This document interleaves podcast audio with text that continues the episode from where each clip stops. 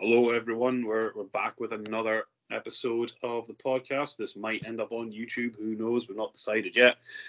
Going to depend on how much this file is to edit and whatnot.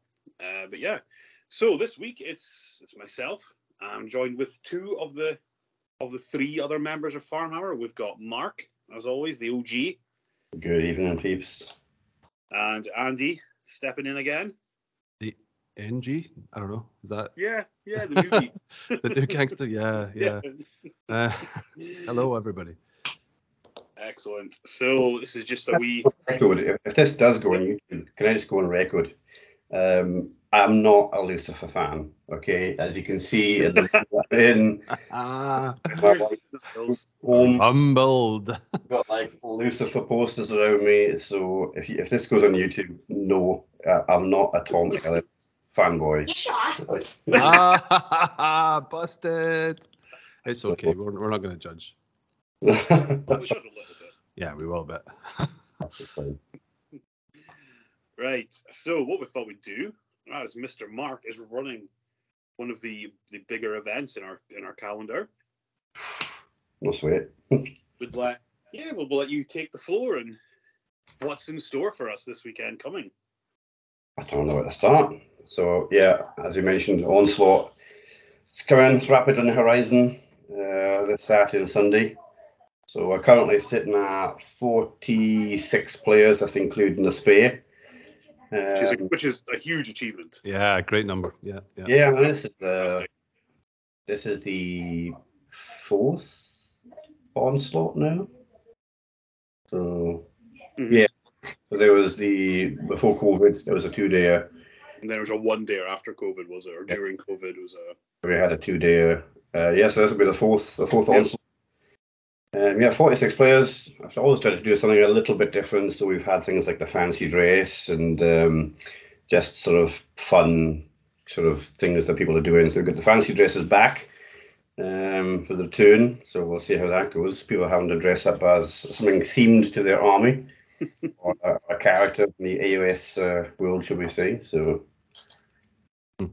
yeah. Good. I will admit, I've not really got anything planned out for my fancy dress. I'm not entirely sure I'm going to, but I will try and think of something last minute. You're like a bow and arrow, and you're just a sentinel.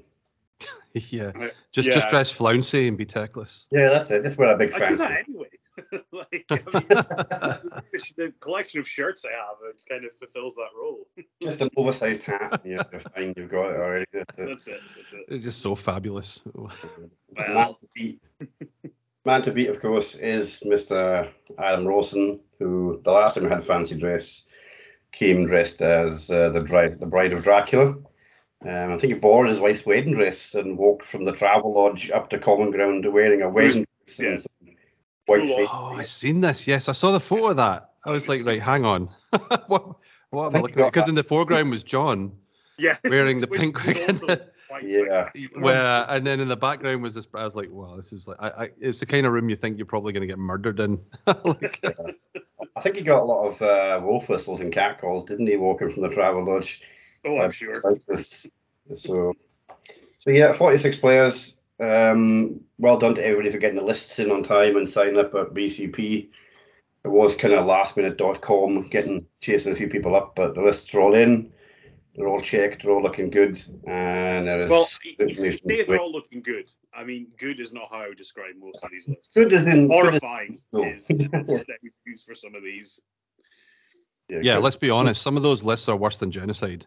I mean, Will and JJ, we are speaking about you, just so that you know. Yeah.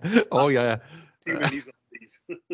I know we're not having grudges, but I might just secretly grudge the two of them game one, just so I can see a million zombies and just make sure they lower back pain for the rest of the day. Well, I mean, that's it. My back wouldn't take it.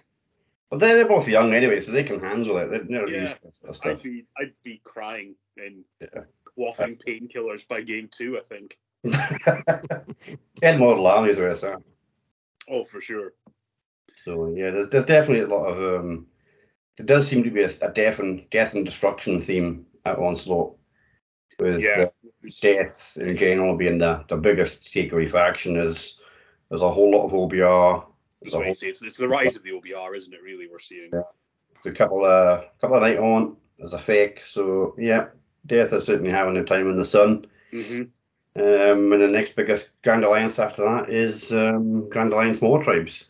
Yeah, it's just Stonehorns, isn't it? Really, that's all we're seeing. Yeah, put some statistics this morning, and there is one Stonehorn per table, basically. Excellent. Which is what is going on? That's it. Speaking as a lover of all things Stonehorn, I do quite like to see it.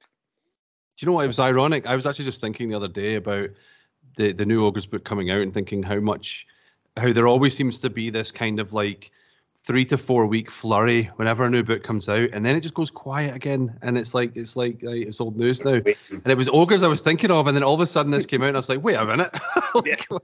The last was a Northern Invasion. There was a lot of Ogres at the Northern Invasion one day as well that Stu ran. There was another event where we had a huge Ogre increase because people have got that Ogre list, you know, with all the Stonehorns, because it's never been, you know, had its moment in the sun, and then it kind of dipped away, and now it's just back with a vengeance. So I mean, we had so few Ogre players up in Scotland last year, and the ones that were, like me, were so bad that famously the best Ogre in Scotland is Bloody Pete, that from down south that came to one event.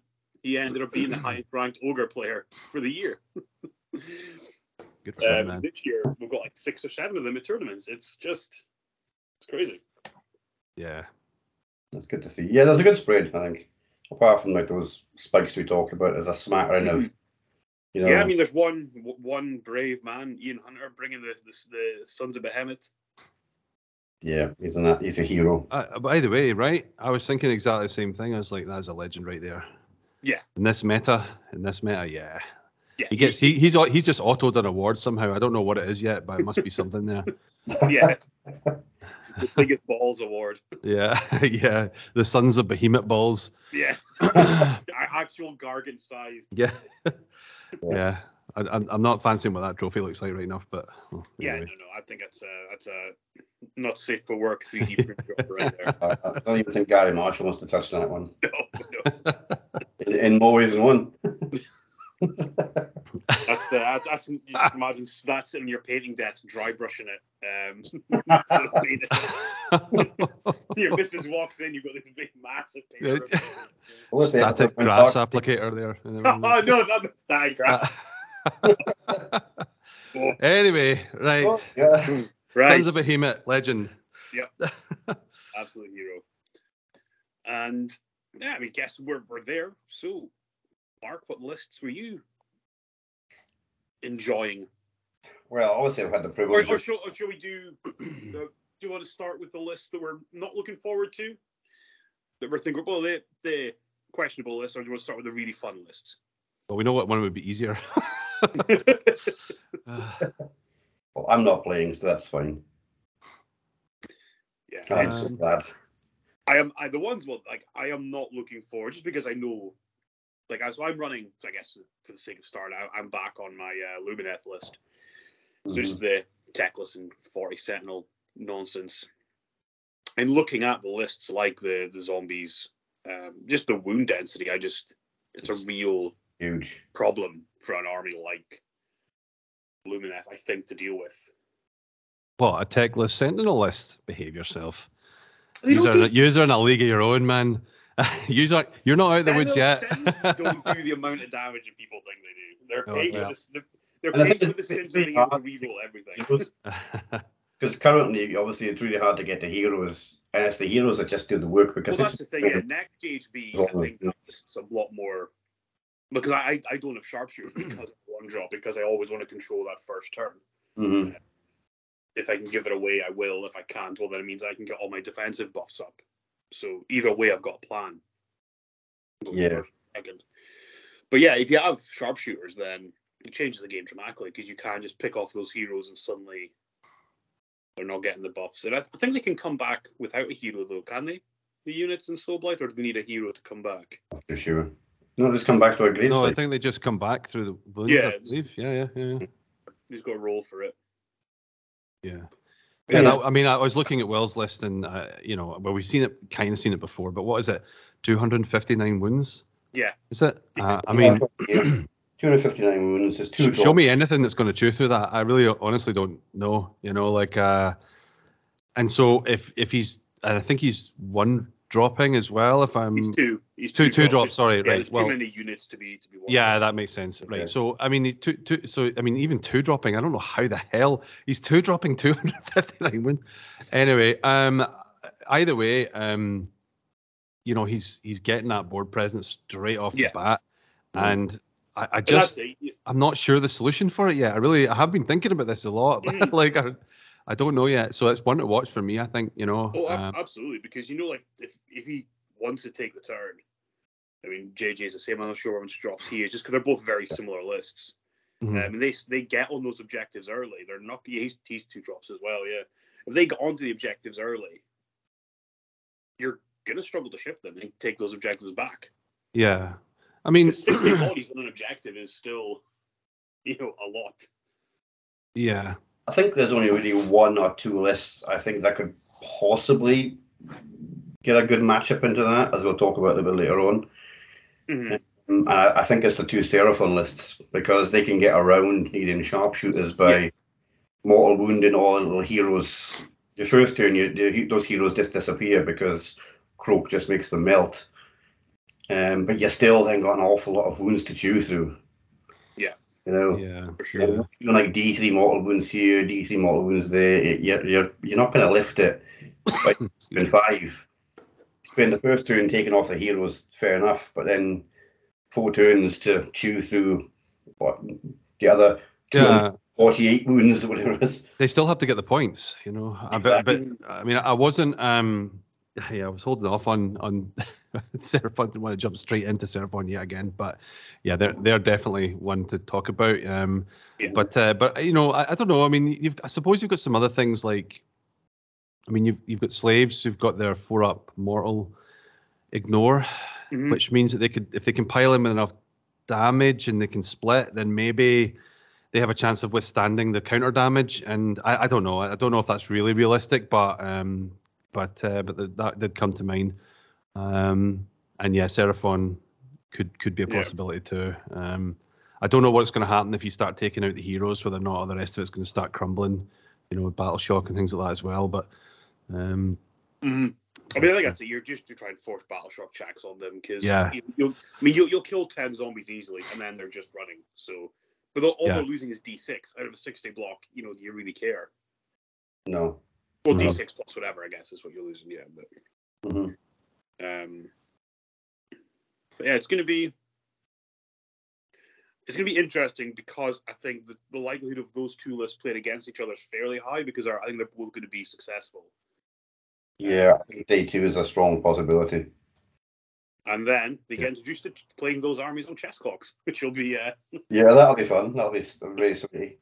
I hope they've both practice with chess clocks. Well, you know, talking to Will last tournament, he didn't really have much of an issue. I mean, he was just straight in there moving stuff about. I think he's obviously, you know, well practiced enough now that he knows what he's doing. But like, and you would presume everybody was. But like, I think if you just need to be on point and just not mess around, basically. You know, like that's all it is. Yeah. But I'll probably take longer untangling blade guys and they do more of an issue. Yeah. But have you got movement trace for yours, or are you just not yet? The problem with the I end up finding I end up going in all different shapes to try and get around things and try and get because you know, Kara was calling me out last time on the whole one blade guys touches a unit and you can offload all your mortals to that unit. So I'm trying to jank things sometimes to get one round the corner into an important thing. So, but yeah, it's anyway. I digress. Although on that note, if you don't mind, if I can just digress just for one more minute, that actually came up today. I had a practice game with Lewis. He was giving me a wee bit of training with his Sylvaneth, and he managed to do exactly what Kara was talking about with two units into Alarial and. Killed her outright. He's like, says to me, he's in a rage. He says, put that on the chat. Tell them all what you did to me. It's like, I'll maybe say it in the podcast. Yeah. But anyway, but no, so at the moment I'm not, although, it's probably one of those things that would be better if I started with trays and then we'll alter it, but we'll see. I mean, I use them for mine, but then my army kind of stays in that castle for a while, so it's more just for yeah, it gets them deployed quicker and things like that. As soon as you move out of that castle, that's it. You don't use movement trays again. Yeah. Well, the thing with the list is if anything gets into it, the units just tend to die wholesale anyway. So I'm just removing the whole unit generally. Like it's pretty rare that you're left with much. Mm-hmm. But yeah, so yeah, I think those are two very strong lists that I think a lot of people are going to have problems with. Yeah, I don't know what the answer to lists like those actually are. No, get them up with a Seraphon and see what happens. Yeah, so okay. We've danced around it. So Mark, do you want to speak about the Seraphon pick that you had? Right, so my Seraphon pick, and I'm probably tipping this person for a podium because they're a very good player, as we know. It does look like a very, very strong list is Mr. Bayliss with his Seraphon list. So I just want to call out the fact that he said he was going to have like a rest afterwards and play some. Yeah, I am sure he said he was going to chill out and just relax. Sure. He said the same thing to myself, that he was bringing his son, he's going a nice chilled weekend, father-son bonding time. And no, John, no, don't lie, because he's gone for Seraphon Fangs Asotic. So he's got Lord Croak, which is an absolute steal at 395 points. He's got the Troglodon, the Oregon Troglodon, surprise, surprise, with a Stegodon Helmet, Cosmic Crush. He's gone for a Star Master with Lord of Celestial Resonance for some extra conjuration points. Comet's Call, Fueled by Guru's Rage, Astrolith Banner Bearer, basically writes itself, this list, doesn't it? And you've got 10 skinks, 5 Source Guard, because why wouldn't you? And a cheeky Cronspine Incarnate of Gur, and 2 end spells, Cogs and Burning Head, and 4 drops. If this was on YouTube, if it doesn't go on YouTube, you will have seen both Grant and I simultaneously shaking our heads there at the mention of the Cronspine. But I mean, what better pick just to try and pin the army in place while you? Well, that's it. Like, that's it. It's clever, to be honest. It's very clever. Yeah. Instead of Cronspine, in, he's got guaranteed 2 turns of it just your army in place. Yeah. And I think as well, he can eat the likes of the Burning Head to level up, or whatever he puts near it. Like you can get that level up to keep you in place longer. Yeah, no, they're not getting extra. You can't really eat the Burning Head, though, can you? Because it'll do its damage and then go away.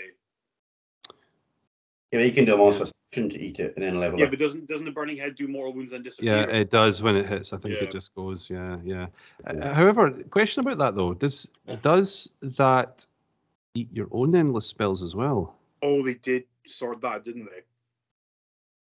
Because if it ate his own bridge, that could be a bit of a pain, but I don't know. It used to be able to, but I think they changed it so you couldn't. Oh, okay. Because folk were, I think there was a Zinch build or something that just was unkillable or something like that. I seem to remember that being a thing at one point. Okay. I'll have a little look on the app and see. We've got it in front of us, see if it does say anything about. Yeah, I think it's now endless spells have to be cast by an enemy wizard or something like that. Is the right. At least 2 turns of the cross. Yeah. Phase, if this incarnate is within 12 inches of an endless spell that was summoned by an enemy wizard. Ah, okay, yeah. That's okay then, yeah. Yeah, but there's a fair few of them about, so there's a good chance over the course of the weekend he's going to, Yeah, I've got 3 in my list. I think so. I always run. Yeah. One of the reasons I enjoy playing Lumineth is I love endless spells. I think they're one of my favorite parts of AOS. They just never really get. It was such a cool idea, and I feel like they're now just kind of there. You know what I mean? Mm-hmm. They were introduced. I thought it was one of the coolest things I've seen for Age of Sigmar. And then armies started getting them, and then they've kind of stopped all of that now. I'd love to see next edition maybe get a whole new box of endless spells. Like, just give me 10 more endless spells. Like, yeah, and give me a bloody foot of Gork. Just it's absolutely ludicrous. It doesn't exist. Yeah, I quite like endless spells that actually do a little bit of crazy stuff too, not just like mortals. Like, you know, okay, right, good, mortals are great, but things like Geminids, like stopping command abilities and things like that, I think can be interesting. People chase the mortals though. I think usually end up with a mortal based thing, but there's look for that D3 splash damage and things. Although not this time, I didn't take the Purple Sun this time. You'll be glad to know, Mark. Yeah, I'm not playing. I'm going to go undefeated this weekend, so that's fine. So glad. Yeah, true, I don't know. I don't know. The beer might defeat you. We'll have to. No, I'm going to play on Saturday because I don't want to ruin future event chances of people having a drink. So. Absolutely. Yeah. No. 100%. Yeah. So, Mr. Rawson, if you're listening, that was directed at you. Yeah. Yeah, so I think John the West is maybe the only thing that can really stand a good chance against all those zombies. I mean, there is like the Kragnos and the Stonehorns. Like, with lists like that, if they pop off, they will do the damage. Yeah, well, what does Kragnos do? He takes off a block of 60 zombies and 30 come back. Well, yeah, but anything that kills them is they're going to bring back. That's the one thing that list will struggle with, actually. Like a list like that won't be able to camp all of the grave sites as well. Yeah, exactly. And you're throwing your 800 to 900 point model into 300 points as zombie. 720. Oh, Kragnos isn't too bad.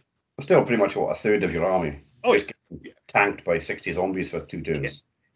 Yeah. So what does he do? He kills what? 30, 40? That's fine. You just fire him and just bring him back. So, yeah, it's tough. So yeah, I think John's list is good. I mean, he just moves the Troglodon forward, casts everything to the Troglodon. Your boy Croak there is doing his 4 spells, D3 mortal wounds everywhere, Comet's Core, place where he's summoning skinks and chaffing up the board a fair bit, you know. So. It's actually because of the Seraphon that I took the Banshees and Nighthaunt, funnily enough. I changed my list up for it because it's one thing that could actually prove a little bit of a pain for them. Because, they can attempt to dispel anything that affects a unit. Each time it affects a unit. Right. Within 12, and you only have to roll over the casting value, not the roll that they rolled. Right, yeah. So, like, you know, your Croak rolling 12, 13 doesn't mean anything anymore. No. On a Comet's Call, you know, so... And I get to do it every time, and if I do it even one time, Comet's Call's dispelled. So you know, Banshees. It was fear of Seraphon that made me. I quite like the Banshees anyway, but like there was a bit of a toss up there. But yeah, so there are little. There's going to be, and I'm not familiar with every army, but there's going to be some that have little tricks like that too that will probably come into play. So so we'll see how it goes, but.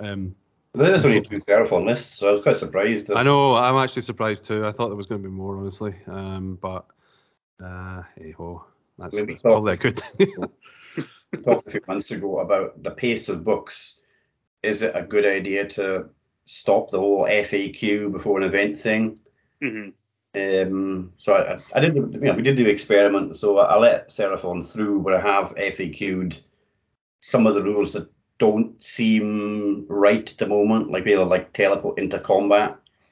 Mm-hmm. And I know that I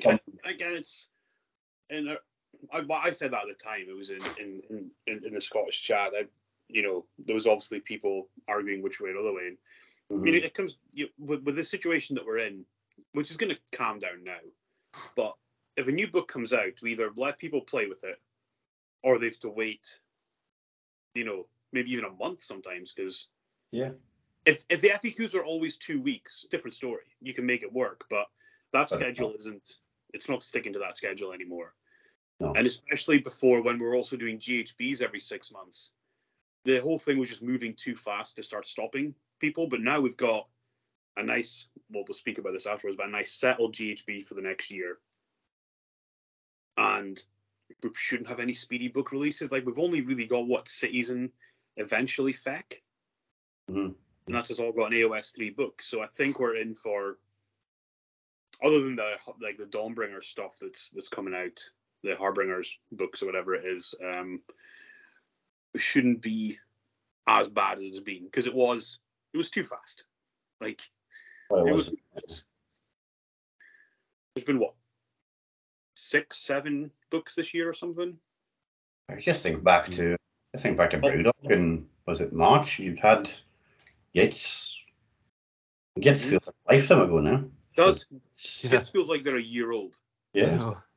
But Yates, Zinch, Korn, they've all been this year. What else have we had? OBR, Soulblight. It's just been mental. Mhm. Yeah. I think it's fine to wait for an FAQ, honestly. But what is the rush really? You know. I think for me it was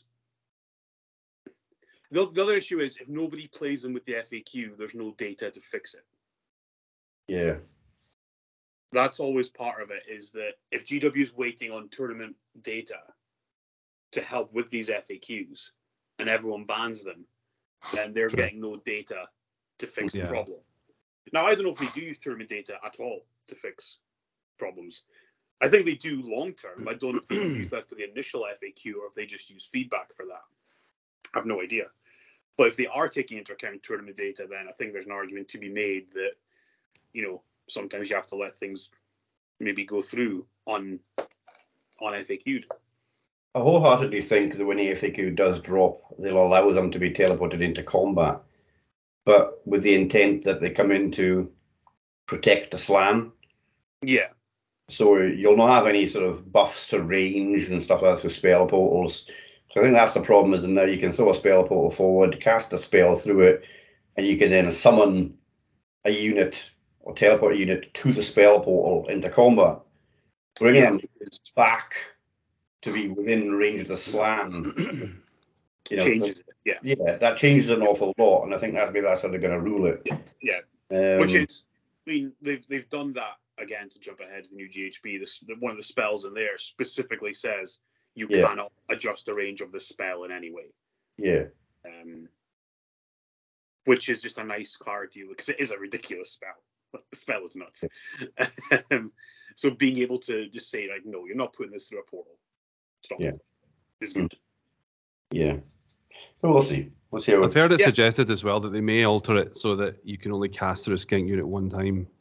I don't know if that's just conjecture, but if that happens, I guess, well, then it just works like that's just like a spell portal then at that point, really. Yeah. Well, if you want to try and do some kind of Croak bomb, you have to put Croak forward. Yeah. You know? Actually commit him.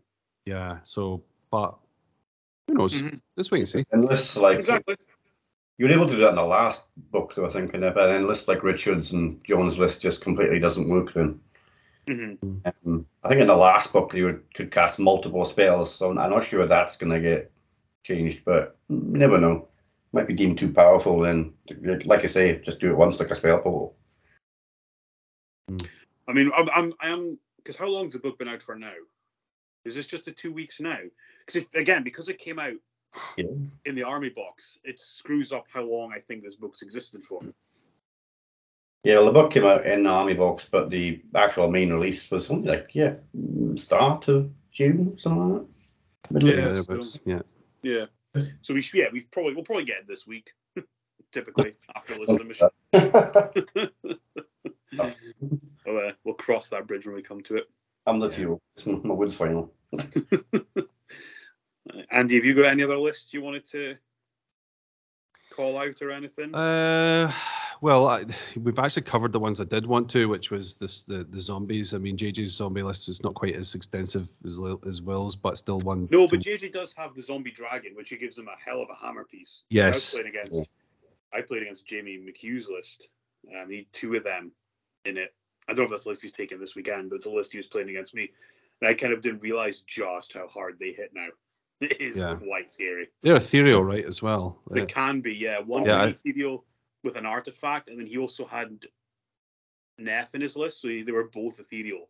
Yes, that's right. Oh, it's just horrendous. Yeah, absolutely. The other thing that caught me out, because I played, I think it was Steve Kerr, was the Vampire Lord and Zombie Dragon heals in the combat phase. Yes. His damage. It's not like at the end of the combat phase. It's instant. Yeah, it's just heals, and that was like, oh my god, that's a really powerful change. Okay, no, he's only got the one dragon, but he's got some blood knights instead. Only. One dragon, Neferata, and some blood knights, so yeah. Yeah. Skellies and zombies and all that goodness.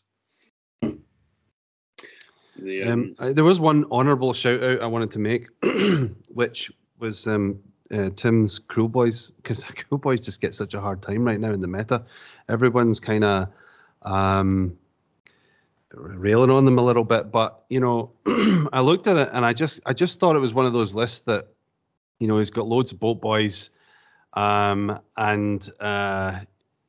usual sort of Kruleboyz kind of a setup. But I just keep looking at it thinking, it's just a list you cannot underestimate. Like you look at it. Sorry, go ahead. I think the old, like, you're right. Models on the table, Kruleboyz are good.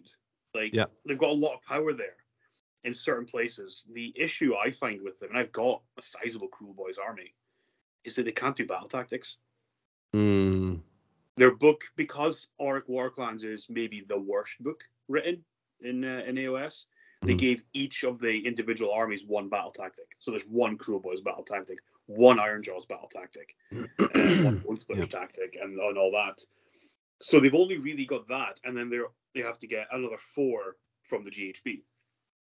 Yeah. And I don't think the problem is they're not really equipped, especially going into the new GHB. I think they're really gonna struggle to get. Yeah, I think so too. Yeah. And I think that's the big problem. Like, yeah, they'll the mortal wounds are great. They're not being able to shoot them away from 12 inches is great. There's a lot of good things, but crucially they struggle to score the points, which is sadly what. Yeah, it's just a tricky one. I'm still interested in them though, because I kind of feel like you utilize that 12-inch shooting range rule, and you get onto objectives. You might be slow in getting the points to start with, and then you might claw them back and get pace, you know, like, so I don't know. It was an interesting, I like, you know, there's something about Kruleboyz I really like. I just like the evilness of them. I like the whole like narrative around them. I kind of just want them to do well. I think they're going to be like Nighthaunt. When Nighthaunt came out, they dropped this lovely model range, but they weren't great. Mm-hmm, mm-hmm. Second edition book comes out, well, third edition book, but the second Nighthaunt book comes out, and they're suddenly great. Mm-hmm. And I think that's just what Kruleboyz needs. The concept of Kruleboyz I love and think is great. The application of that concept to the table needs work. Yeah. Yeah. All right. Interesting. Well, we'll see. I guess we'll see. And they need a few more of those tricks, because they're meant to be like a tricksy army, and I think they just don't have enough tricks up the sleeve at the moment. I mean, I was so. Well, speaking of Kruleboyz, just briefly go on a slight tangent. The first YouTube battle report I've done for Farm Armor is against Kruleboyz. So you know, go watch that, everyone, even though you probably have. And we were discussing before the game like what we'd want to see from Kruleboyz in the future. And one thing that I quite liked is if you had a unit, say, near a table edge, they could come off and come back on from another table edge the next turn to kind of represent them always being able to encircle their prey and going through the mists and all of that. Mm-hmm. And I think something like that would just give them that ability to be, okay, I'm going to take these bold boys and they're going to go appear over this side of the table now. Or, you know, it would make them play very differently to every other orc faction, which they already do. Yeah. You know, just kind of really cement that. Yeah. That'd be interesting. We'll see. Yeah, so I think another list I want to shout out, because it is an absolutely heroic list, is Phil McGuinness. Yes. Thank you. Yes, that is amazing. I've played against a version of this list back in second edition, and it took me apart quite handily. Really? Yeah, interesting. Mm-hmm. It's just, and I don't know. I can't remember what that list was. I don't know the differences between the two lists, and it was also the old Skaven book. But you can't underestimate the amount of chip damage you're going to receive. It's just constant. Yeah, it's huge. I've got the list here. I'll run through it. He's a good pilot as well as Phil.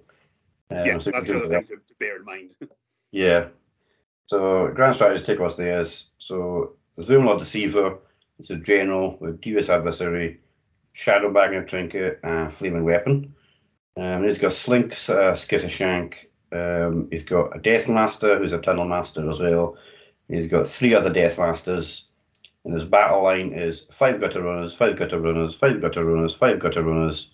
And his units are 4 of the Skittershank Clawplague, and then 5 gutter runners, 5 gutter runners, 5 gutter runners, 5 gutter runners, and 2 battle regiments. So it's only 82 wounds, but those gutter runners got like three shooting attacks each. Do mortals on sixes. So you're getting 15 shots per unit there. Looking at 2 or 3 mortal wounds per unit, it's huge chip damage. And they can run and shoot. Yeah. And half of them can be put in deep strike. Mm-hmm. Well, any of them could put in deep strike. Yeah. Yeah, so you can massive they could all be deep striking on the table. They've got to come in turn 1. Yeah. Within 6 inches of a terrain feature and more than 9 from enemy units. So suddenly your whole army's getting shot turn 1 from them potentially if he wants to, go that way. Yeah, there's something very Skaven about this army. There is. There is. Yeah. Like it's got a like the sleevers all fill. It doesn't, like, you can look at that list and go, I think I can take that, and then at the end of the game you'd be like, why is everything dead? Yeah. What's happened? Absolutely. Yeah, it's just like Skaven KO, so that's fine. Yeah. No, I'm really looking forward to seeing how that list is. Yeah. Yeah. I've got a few other shout-outs as well. Yeah. I've got 2, in fact. Firstly, can we just say it is the return of the King. It is. John Craig is coming back after a couple of years of walking in the wilderness, growing his beard. It is. Like the wildling he is. It is. He is back. Jesus, the Jesus of AOS, has come back to grace us with his presence. And is clearly borrowing Sinky's army. Currently listed in my boots. So if anybody wants to maybe pay me money to break up Sinky's army. So he's running. Just get the list up here a second. It's the clearly like 1 year or 2 years behind the meta because he's got Stormcast Eternals, Hammers of Sigma, Defend What's Ours, Nitroconus, Lord Celestin, Stormdrake Guard, some Vindicators, and then more Stormdrake Guard, basically. Yeah.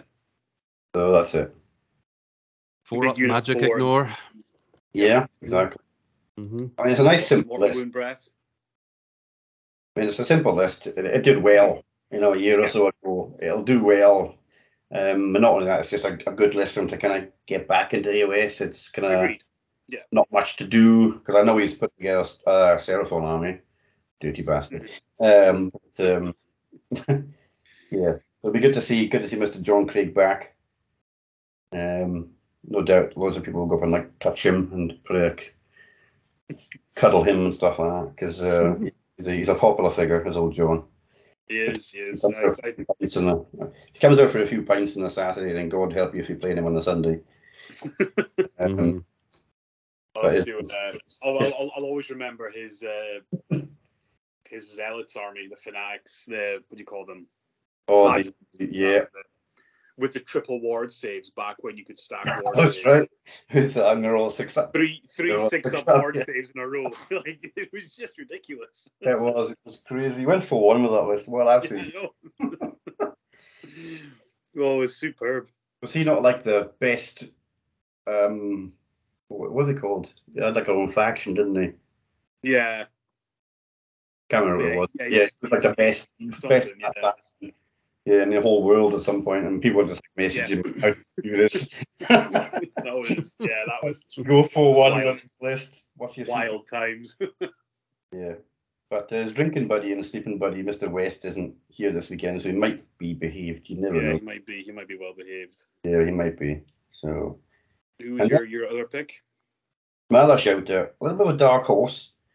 I'm going to give a shout out to Tony McMenemy. The reason I'm giving him a shout out because I know it's his first tournament. We messaged him the past couple of weeks. I know he's really kind of hyped to come. He's been playing S for a couple of years. He's got a few armies, including Kruleboyz, and I think he just kind of plays local, just like mates and stuff like that. So it's his first tournament. But he's been on his he's been playing his OBR for a wee while, so he knows. He sounds like he knows his way around the table. But I know he's really hyped for his first event, so give Tony a wee shout out because his list is pretty solid. He's got Petrifex Elite. So he's got Catacross, he's got Mortis and Bone Shaper, the Ossifactor, 6 Immortus Guard, who knew? 5 Carlos Death Riders, 10 Mortic Guard, 10 Mortic Guard, 3 Stalkers, 4 Drop. Yeah, it's really tough to shift because you're -1 to wound on those Mortis Guard and Stalkers. Mm-hmm. You're just not killing those Immortus Guard. No, they're just...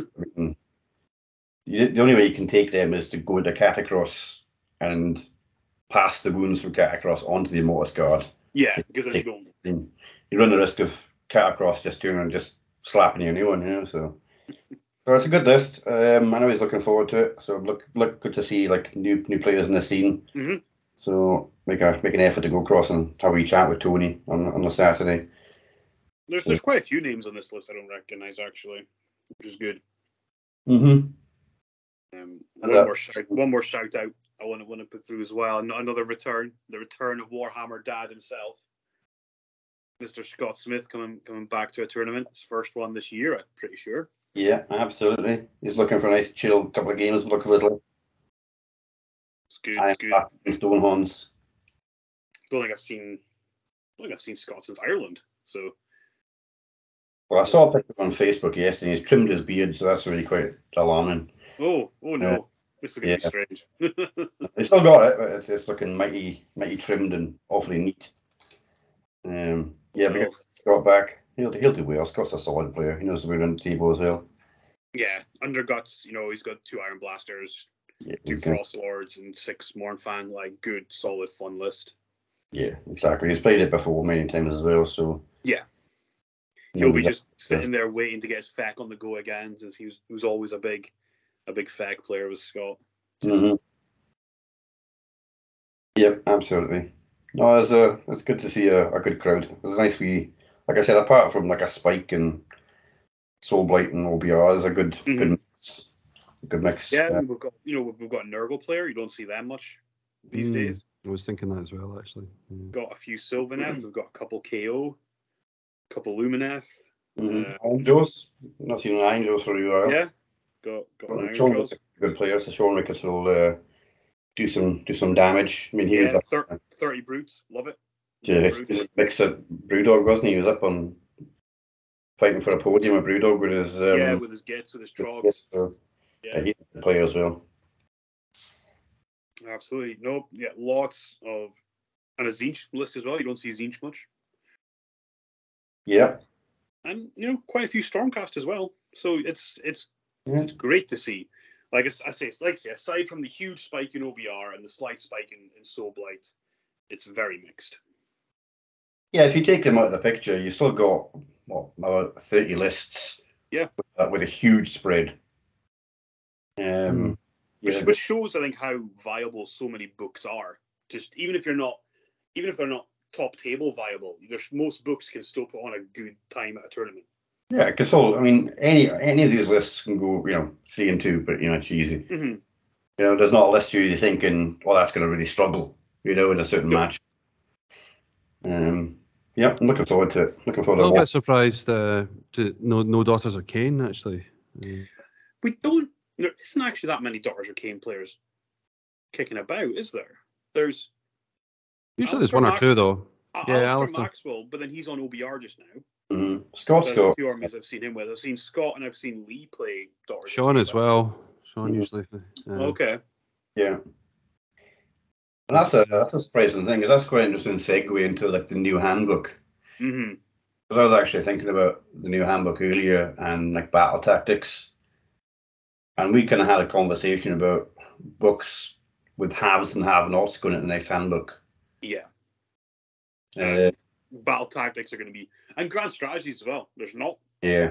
many good grand strategies. I say good. I think, to clarify, I like that everything is difficult.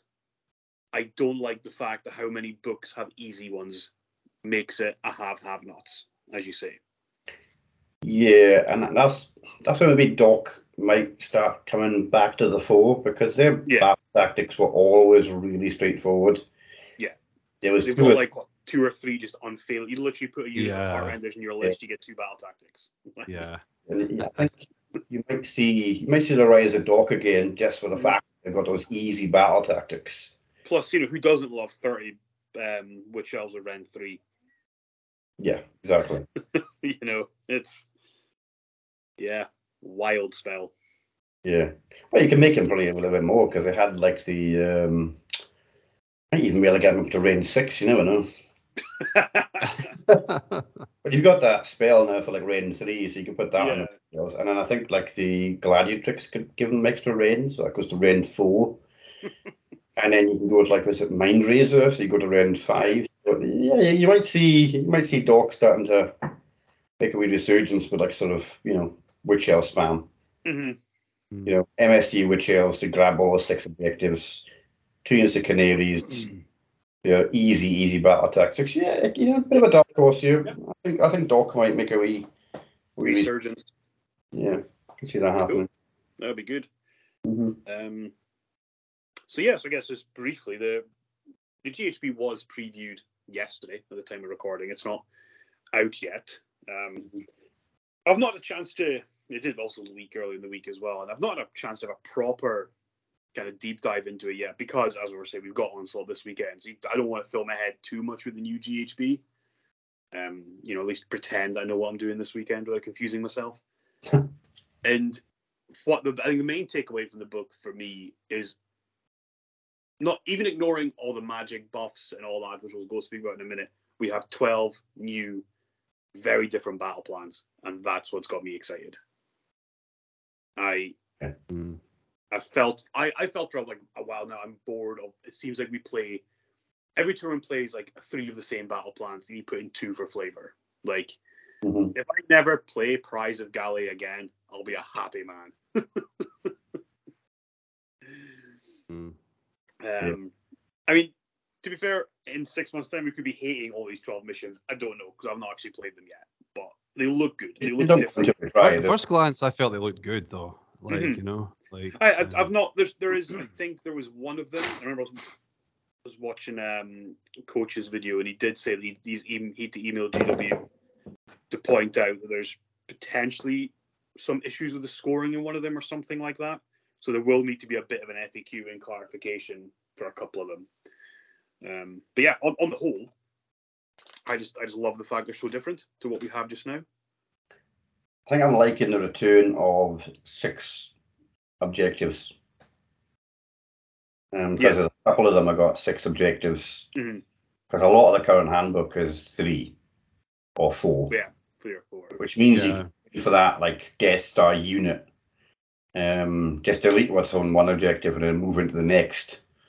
But with 6 objectives coming back, you can maybe start seeing maybe a little bit more MSU and some small units to run and grab that fiery objective just to get the point. Yeah, those castle builds will struggle into 6 objective missions potentially because they don't want to spread out and touch everything. Yeah, exactly. So that's going to shake it up a little bit, I think, which is quite. Which is quite nice. I love protection like against board control as well, zombies and so on. You know, like taking everything. I mean, unless they can get down on all 6, but which they might, to be fair. Yeah. But gives you something to fight for, I guess. Absolutely.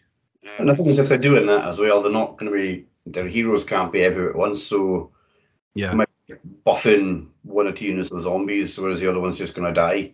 Yeah. So you never know. You don't know how it's going to mix or pack it out. What I'm not a fan of at the moment is what I'm starting to see on Twitter, like the one mission where you can take mortal wounds when you run. There's a mission where you take the run. Yeah. So that's like automatic if you run, or if you charge and roll a 1 on a dice, you do D3 mortal wounds. seems to be a few voices on Twitter calling for that to be automatically banned from tournaments, which I'm not a fan of yet, because we really don't know how it's going to shake out. You just need to kind of play that and actually, you know, be on the field. Again, it's a 6 objective mission. They're all in, you know, different places to where we've had objectives placed before. So, yeah, I feel like that's one that I want to play before I decide, no, it's not going to a tournament. I mean, I think that the idea behind the General's Handbook to me is always this is matched play. So theoretically, all 12 missions should be tournament level missions. That's the concept behind the GHB. So really, and there's no auto wins anymore, is there? No, they've got rid of that. I didn't see auto winners, which is nice. Yeah. But I would like to see us try and play with all 12 throughout the year, personally. There was one, though, that did stand out as well, though, and I don't know if I maybe read it wrong, because it was at a glance, what was it called, The Choir or something like that, like where you, it's just a storm that appears, you've got to roll every turn, and if it's there, units that fly are frozen. Can't fly, yeah. That's, yeah. So what happens, so what happens, I suppose, yeah, they're just... They just move normally. Yeah, move normally. Yeah, they'd have to. Yeah, the entire Nighthaunt army grinds to a halt. Yeah, just, like, just blown away in the wind. Frozen into statues, yeah. And just slither on the ground. Yeah. There's one now, I don't know which mission it is because I don't know them. But somebody I saw again pointed out on Twitter, good old Twitter, when it was working, though briefly didn't work yesterday. That's because you did your 6,000 scrolls. Yeah, I've already looked at 600 tweets, so I can't look at it anymore. Stupid Elon Musk. There's one where you roll like a D3 and you redeploy D3 units or something like that. I saw that as well. It doesn't say friendly. So technically, rules as written, you can redeploy your opponent's army right now.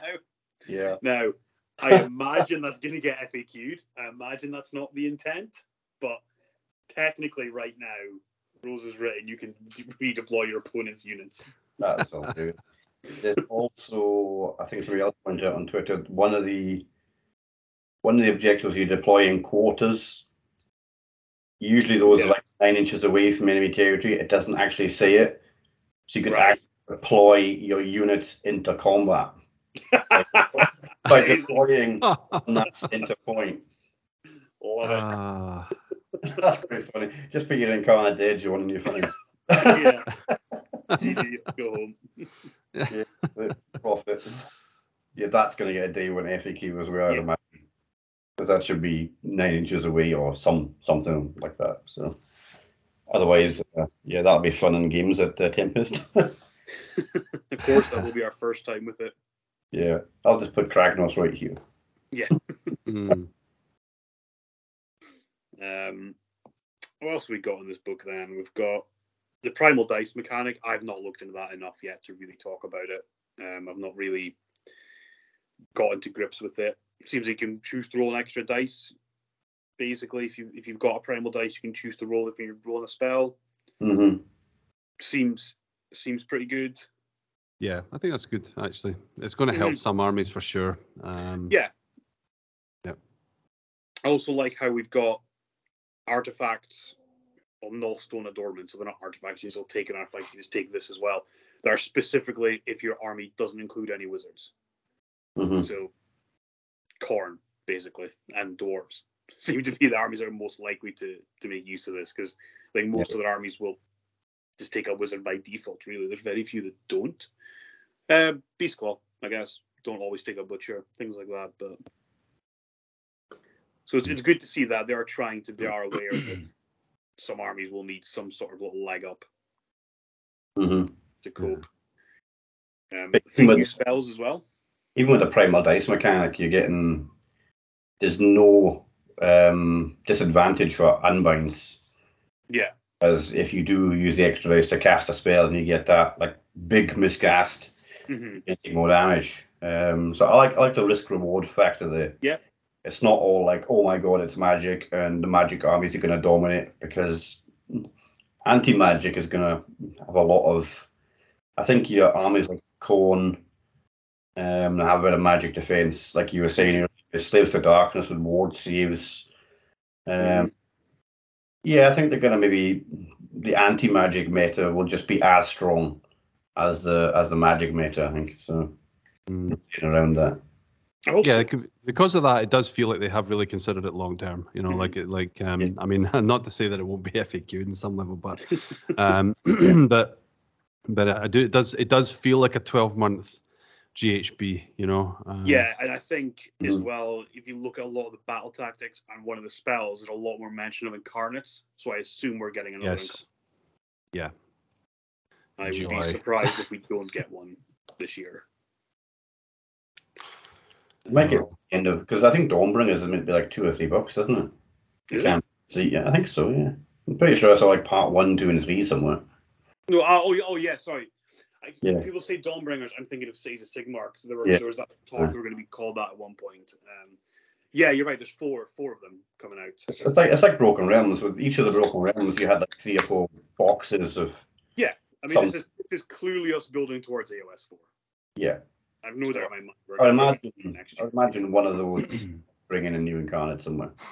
Yeah, one of them will be the big pig for the draws. Yeah. I enjoy those, yeah. One will be an incarnate, and then don't know what the other one will be. Yeah. But you've got these like new heroes for like Fake and Fire Slayers in the first one. Mm-hmm. And I think they did say like most armies are getting something. Mm-hmm. So that'll be good to see. Mm-hmm. Be nice if they're not all heroes. Like some units could really just. Some armies could really use this, like a new battle line unit and things like that. Like there's a lot, like Fire Slayers could have used that instead of another hero, because they really didn't need another ginger hero. Mm-hmm. Does anybody? I'm just not saying anything. I'm just saying. Like, well, obviously everyone always talks about the Hoarfrost spell, make your weapons round 3. You know, it's kind of already been talking about since the community article previewed it a couple of weeks ago. Mm-hmm. And as I then pointed out to you, Mark, you just get ghouls up to 7 attacks and make ghouls up 7 attacks at round 3. Mm-hmm. 3 spells is not difficult to do potentially. And turns out Fed got new war scrolls in the Dawnbringer book as well. That kind of slipped through. Didn't know that was happening. Are they? Yep, the Fed have got all new war scrolls for like ghouls, hoarders, and players. Oh. So ghouls now no longer re-roll their wounding rolls. They now auto-wound on 6s and 5s if unit is big enough. I saw somebody run the math, and it's much and such the same, but you roll half the number of dice. So huge quality of life improvement there. Roll mechanic that's been. I'm all for rolling less dice. Yeah, I think that's a good thing. Well, I mean, I think if you take the 30 ghouls and you give them 7 attacks each, that's 210 attacks you're rolling from the unit. Jeez. You're probably going to get 20 into combat, so you're probably only going to roll out 40 dice. Is that all? Yeah. Jeez. Oh. Yeah, it's pretty stupid. I didn't even think I own 140 dice. I probably did at one point, though. I've left them all in CCG, though. Well, the other spell that I wanted to bring out is the Merciless Blizzard, because that just looks hilarious. Yeah. Casting value is 12, and a range of 12. So there's not many wizards are going to be able to cast this reliably without using your primal dice. No. Then you pick one enemy unit within range and visible, and that unit suffers 4d6 mortal wounds. Each roll of a 1, the caster takes d3 mortal wounds, and you can't extend the range of the spell or anything like that. I think that's brilliant. That's hilarious fun. It's great, but it does confuse, because I'm trying to think of. Like, okay, what are the circumstances where this happens? I mean, are we talking teleporting wizards? And then unleashing their own bomb of some kind, and I don't know. You've just got to try and roll a 12 to cast it, so you need to buff it. Yeah, yeah, yeah.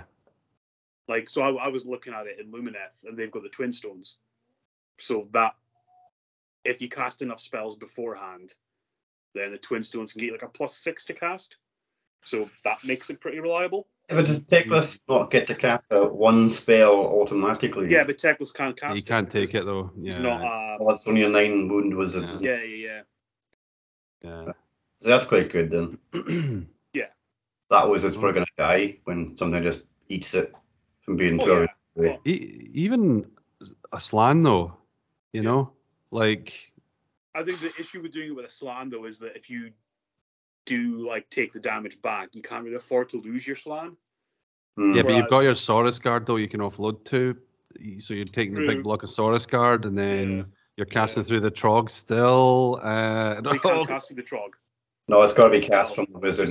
Oh, does it? Well, that helps a little bit. Yeah, there's no way to... So you can't Spell Portal it. You can't do anything like that. You could switch it up. I mean, if you've got multiple slans, you might be willing to switch it up and sacrifice a slan.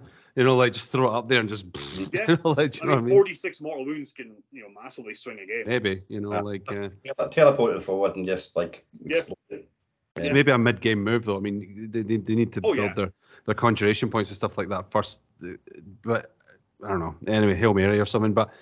It's an interesting one. I can see that causing some real upset. It's like it's going to be that's going to be the spell that we have stories of after. Yes, 100%. It's going to be what did you cast 46 mortal wounds to, and what did you cast is going to be a thing. And someone just rolls 4 1s or 4 6s and just the best time ever. And yeah, a couple of new battalions we've got. The one for Wizards and one against Wizards. Mm-hmm. What we expected. Yeah. Although what is quite amusing with the anti-Wizard one is that it doesn't actually affect Venari units. So like your Sentinels and your Wardens, which is quite brilliant because they're not Wizards. The character is a Wizard, but the unit never gains the Wizard keyword, and you can't choose to target the champion. So you're not targeting a Wizard, so you don't actually get the benefits of the anti-Wizard ability if you're fighting Sentinels or Wardens. So see that battalion. Is that against like, any Wizard, or is it against this new keyworded Wizard? Any Wizard. Right. Okay. Because it's just like, you wouldn't need a damage buff against some 5 wound idiot on a 5-up save. No. But against things like say Alariel or something like that could be Croak. Yeah. Or Song Revenant, got a 4-up ward save, like. Just that extra. Yeah, okay, that makes more sense. Yeah. So it's good. It's nice to see we got both battalions as we as is standard for this GHB themes that we're doing now, and then 6 brand new grand strategies which look very difficult to achieve, and 8 all new battle tactics as well. So. Yeah. Tempest is going to be a hugely interesting tournament for this GHB. It's good because it's long enough out that the booklet had an FAQ and things like that, and there'll have been a couple other tournaments run with it. So, I mean, if this GHB had dropped 2 weeks ago, we'd be running it this weekend. Yeah, I'd be crying about that. Yeah, you definitely have to have the stress on right now. Yeah, there's a considerable part of me is really grateful that it's not.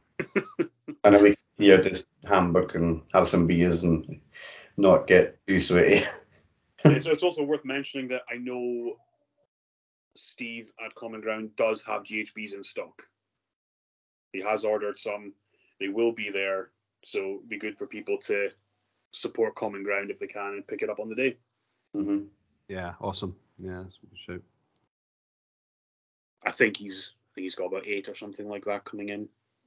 Kara popped in to see him the other day. Everyone's going to want to get it. It's an AOS event. He's going to sell one.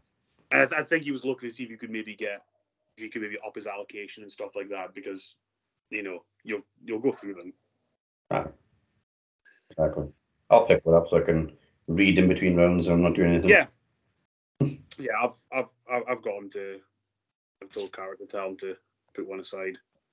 Mm-hmm. So that'll be good. So also endless spells have changed. My favorite change: pendulum now goes both ways. It's actually a pendulum now. Okay. Yeah. I don't even know if it's going to be good or bad. I just love the fact it can actually swing backwards and forwards now. Mm-hmm. Yeah, we saw a change to cogs as well, didn't we? Yes, we did. What is the change to that? Because I'm not actually going to absorb it. If you're unbinding, you're now unbinding to cogs, not to the wizard. Because I'm not Spell Portal. Oh, sorry, I'm on Spell Portal. Yeah. Sorry. But I know Cogs as well. No, Cogs, I know. I need to try and recall this because it's partly changed, though. You still get the charge hasting, but it's the reroll casting is gone, I think. I don't think you're doing the reroll. I think it's... oh, God, I'll need to find it. You can cast Arcane Bolt or Mystic Shield for free, basically. Yes, that's right. Thank you. Yes. Yeah. Yeah, so... I don't know, more chance of a miscast, I guess. And wizard heroes are -1 to be hit from shooting attacks if they're wholly within 6 inches of that spell. Right. That's actually really big, I think. So that's a very interesting buff this edition. Yeah. Mm-hmm. She could then be -2, which means all our attack on the attacking unit won't do anything. She may have Lookout, Sir, and that potentially. Yeah. Well, that's the thing. Are we going to see the lifting of the current rules, you can't shoot heroes, or are they going to... Well, yeah, that's gone, because it's not in the GHB. That came from the GHB.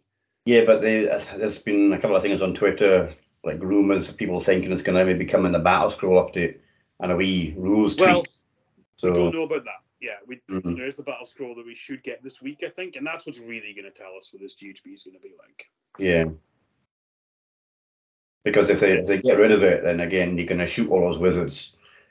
You're going to want to take those 5-wound wizards. Yeah, but you're going to lose them all 21 to KO. But yeah. Any shooting is going to be, really kind of spicy. Mm-hmm. Like I mentioned to you the other day, I'm putting together like a corn army, and if shooting's back on the menu, then a blood cannon.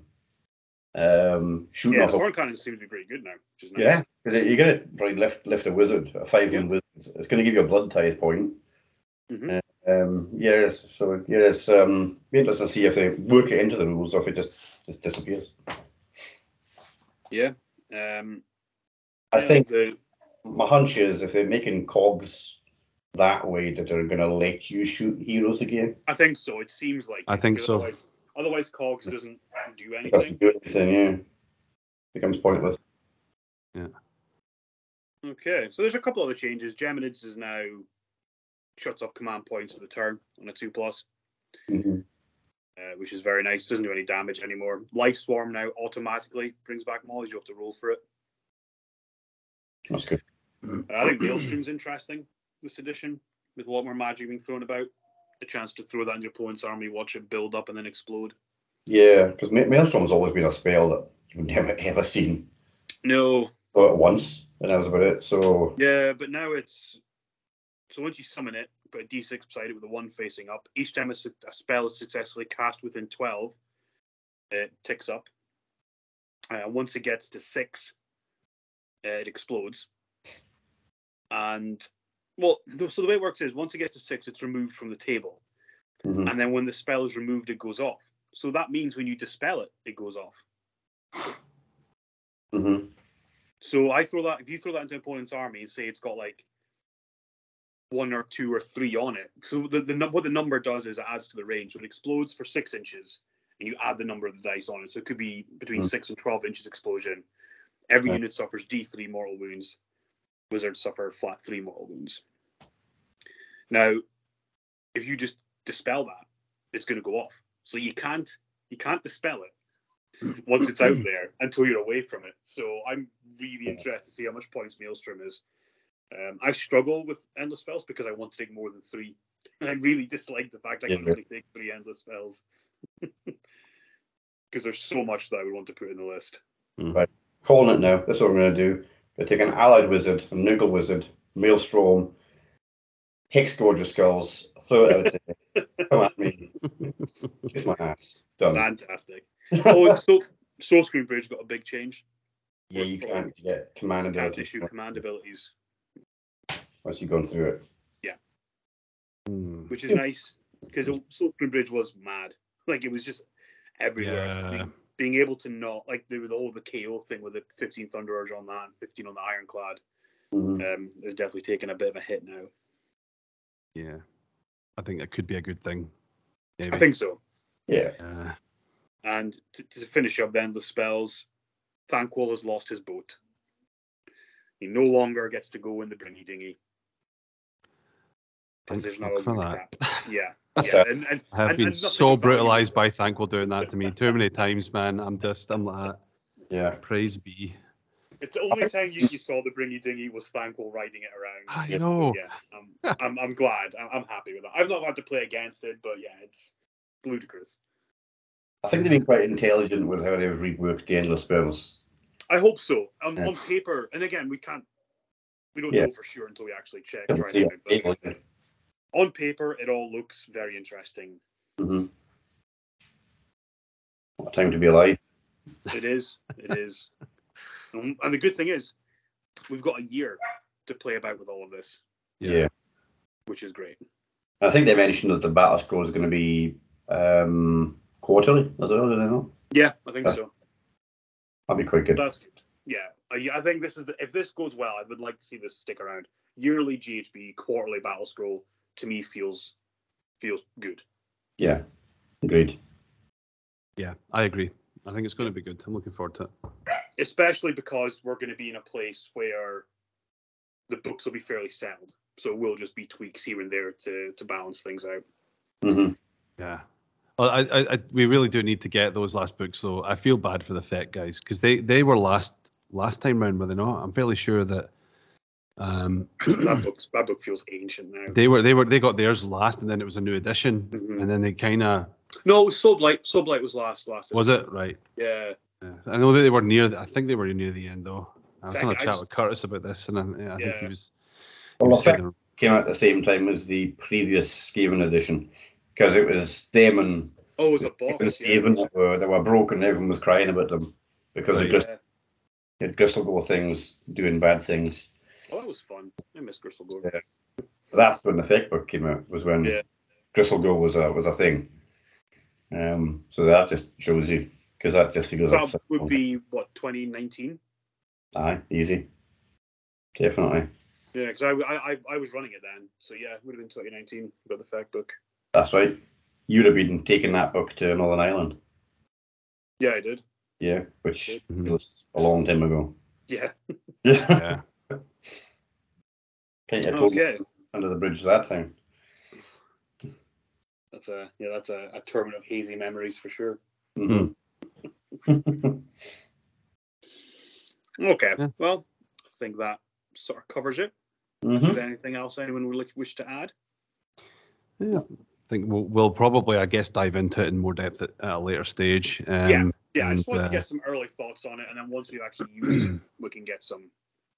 Absolutely, yeah, because there's so much to talk about, you know, like I've got the battle tactics and stuff in front of me here, and it's just super interesting, so I'd love to get into it more detail at some point. Yeah, I really want to get some games with it, because I'm not entirely sure how Lumineth will be with this GHB. Nerfed, hopefully, mate. Fair. Nerfed into the dirt. I'm joking. It's a fair valid response. I've got lists without Teclis I want to try, which traditionally I've always said you struggle without Teclis because their spells are so difficult to cast, but I want to see if you maybe can still keep Teclis. Do you want to switch away from Teclis? I've got just some ideas I want to try out. I will have a tournament in Aberdeen, so Tabletop Minis is running a tournament on the 23rd of July.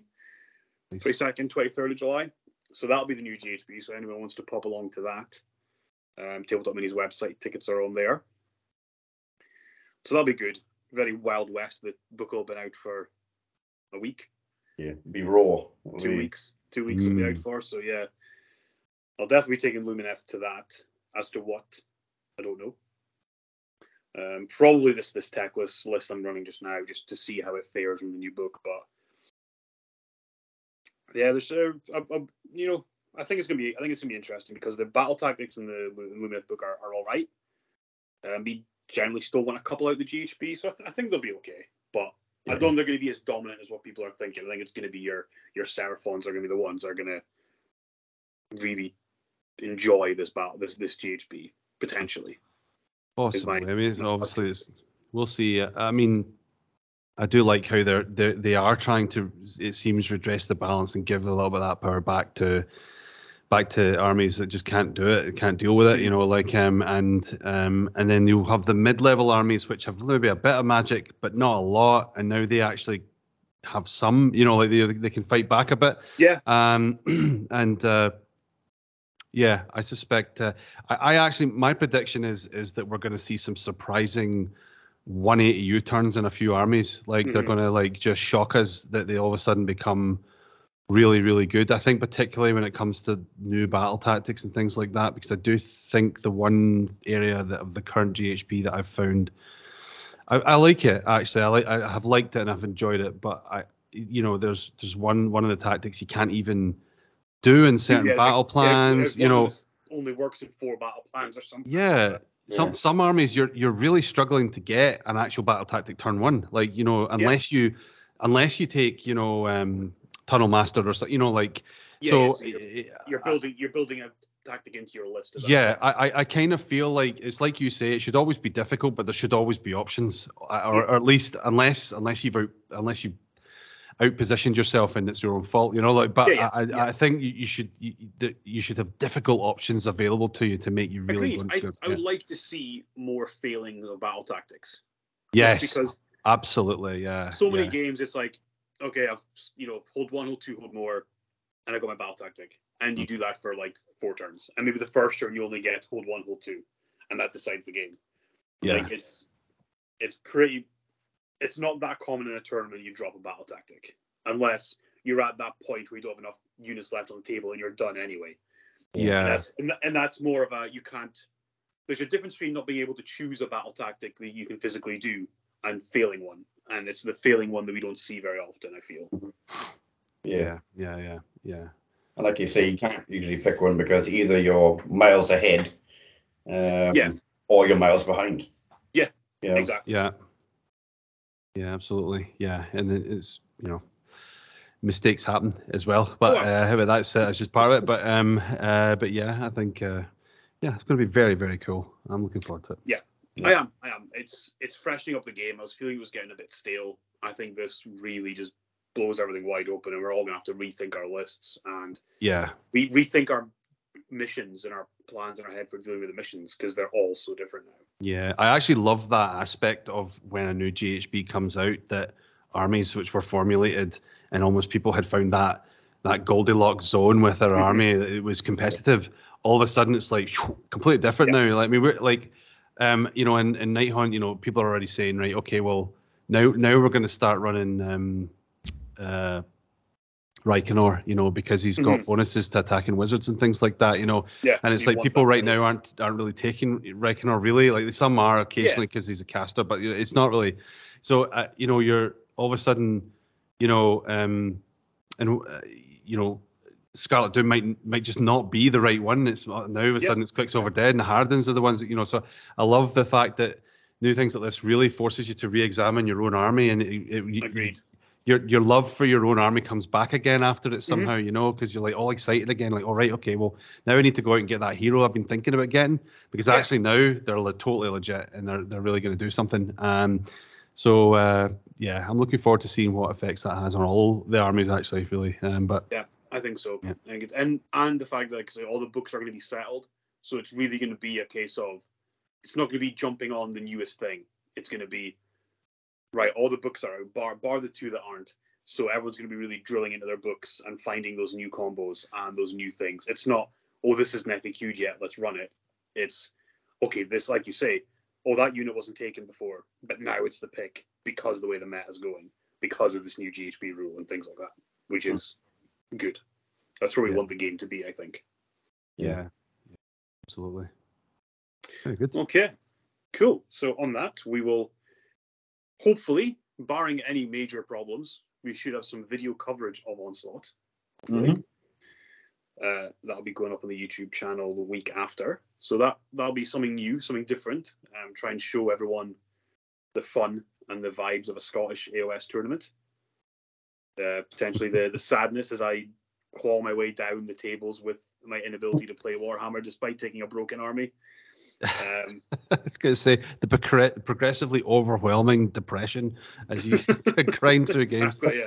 You know, I was looking at the list and I was thinking to myself, you know, like, you know, this reminds me of, it's like you see in these films where there's a whole bunch of new prisoners going into the jail and there's one in the queue and you just know that by 24 hours later their new name is going to be Dorothy, you know, like, yeah. That's how I feel looking at these lists, man. I'm Dorothy.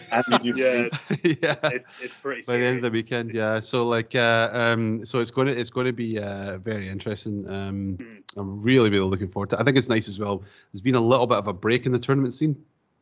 There's been a few things. Sorry. I've not been to Common Ground since Masters. I've not actually played Common Ground yet this year. All right, well there you go. Well, I've been a bit more probably, but it's still been a couple of months, you know. Yeah. I don't quite know how that's happened. I'm not entirely sure how I've managed to just not be at tournaments, but it's it's going to be good. Probably a good thing. No, man, get a bit of a clear out and you can just go for it. You know? Yeah, it has been good. I've just done. Well, I did Broken Realms. I don't think I've done anything since Broken Realms. Oh no. Bloody Carnage. Yeah, I was down in Manchester. That was it. Mm-hmm. Cool. Yeah, okay. Yeah. So yeah, there'll be some coverage. Good. We'll come back next podcast. We'll try and get all four of us. Hopefully, we can have a full team. That'd be great. All hands on deck. Mm-hmm. But yeah, we shall see you all at Onslaught. Yeah. Looking forward. Bye, guys. On Saturday and Sunday, folks.